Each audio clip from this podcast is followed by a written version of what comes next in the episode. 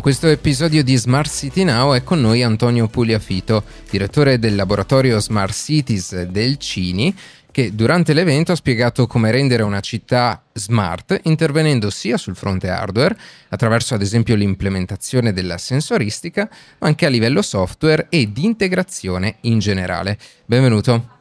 Grazie, grazie. Eh, come prima cosa, eh, spiegaci che cos'è il Cini.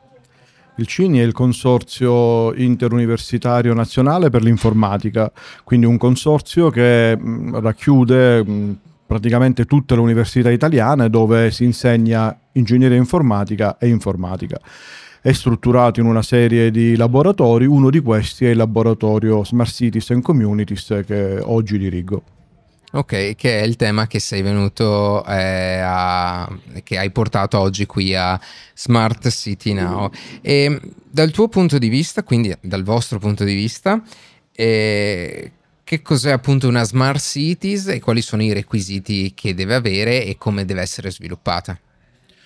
La Smart Cities è in generale un sistema complesso, molto complesso, che racchiude tutta una serie di sottosistemi che devono essere adeguatamente integrati. Mm, tradizionalmente quello che si trova è che questi sottosistemi sono stati probabilmente implementati, almeno in parte, alcuni di questi, ma è difficile trovare soluzioni che integrano questi sottosistemi fra loro. Quindi, diciamo così, è un approccio a silos e questo non va bene perché mm, complica moltissimo le, le cose, non riesce a trarre vantaggio dalla integrazione di sottosistemi diversi. Quindi una smart city oggi è, deve essere un insieme di sistemi integrati fra loro, che quindi si parlano, scambiano dati, utilizzano delle API note e comuni, perché dall'integrazione di questi sottosistemi si riescono a ottenere tutta una serie di vantaggi ben superiori alla somma dei singoli.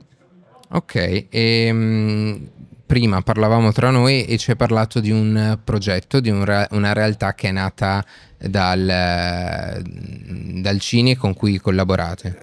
Sì, ehm, ho accennato a un, un'interessante esperienza che è stata fatta in questi anni, uno spin-off nato inizialmente appunto come spin-off dell'Università di Messina, oggi è un'azienda con circa 35 dipendenti che eh, diciamo opera nel mondo dell'internet delle cose con applicazioni specifiche sia nel campo delle smart cities che nelle smart factories, quindi collaborazioni in ambito industriale. Eh, ci aiuta e ci supporta perché assieme a questa azienda abbiamo pensato e l'azienda produce una, un tipo di schede, una famiglia di, di, di, di, schede che cercano in qualche modo di eh, rappresentare il comportamento del cervello umano sono quindi strutturate in due parti. Una prima parte un microcontrollore che permette di interfacciarsi col mondo esterno, con i sensori e gli attuatori presenti. La, la, seconda parte della scheda invece è rappresentata da un microprocessore che implementa diciamo, una logica eh, che caratterizza l'applicazione di cui stiamo parlando, permette di elaborare i dati, di memorizzare questi dati, quindi avere memoria del passato e cercare di predire il comportamento futuro.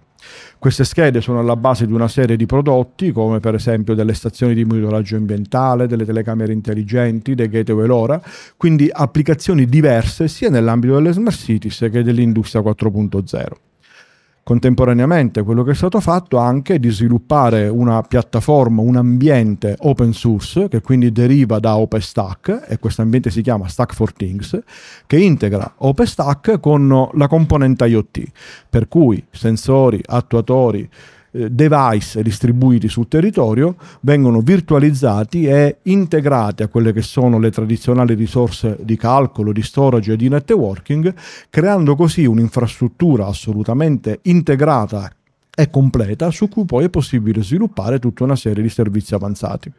Ok, e anche perché eh, virtualizzare tutte eh, queste schede è importante perché essendo moltissime è difficile poi andare ad accedere su, su ciascuna è, di queste. È difficile andare ad accedere fisicamente alle schede, agli oggetti, ai device una volta che sono deployati, installati sul territorio e questo è un primo problema, però io devo poter avere il controllo di questi oggetti, quindi resettarli, caricare un nuovo software, modificarne il comportamento distanza. A distanza.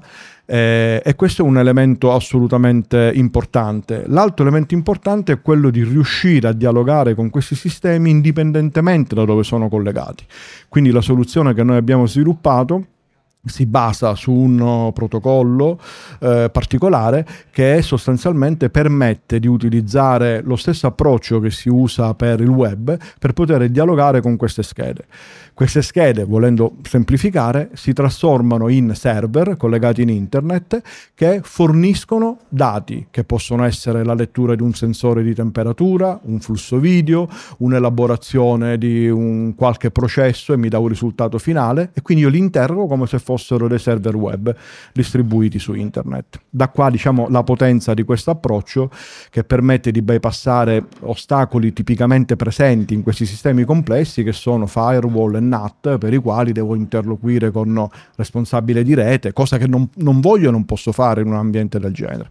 E ci fai anche un, un, esempio di come li avete implementati, nel, proprio un esempio concreto di come li avete implementati? Sì, certo. Eh, collaboriamo per esempio con un'azienda che eh, produce eh, semirimorchi di grosse dimensioni, sono tir che viaggiano per tutta l'Europa.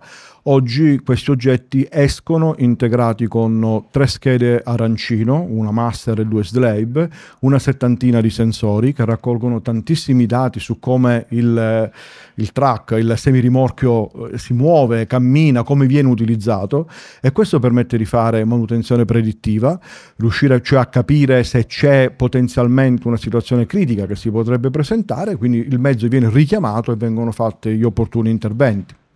Altre applicazioni sono, in, uh, per esempio, nella città di Wolfsburg abbiamo installato una serie di telecamere che eh, identificano alcune aree eh, particolari della città e verificano se si creano degli assembramenti, dando una stima del numero di persone che in quel momento si trovano in quella piazza perché c'erano problemi di sicurezza che la città ha deciso di affrontare con questo tipo di soluzioni oppure in città anche italiane, Torino, Padova, Lecce, sono state installate diverse stazioni di monitoraggio ambientale che forniscono dati sulla qualità dell'aria, temperatura, umidità, rumore, che sono informazioni che aiutano a creare il quadro di una smart city quanto più completo possibile.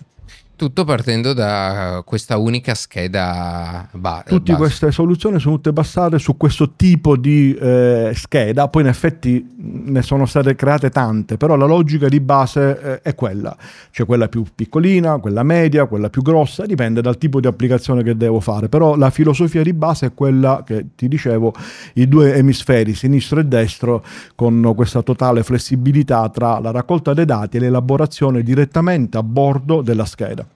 E quindi edge computing. Edge computing, per cui per esempio la telecamera non trasferisce flussi video, ma viene elaborato il singolo immagine sulla scheda, quindi sulla telecamera, e mi manda un numero sul numero di macchine che stanno transitando, il numero di persone, quello che devo fare.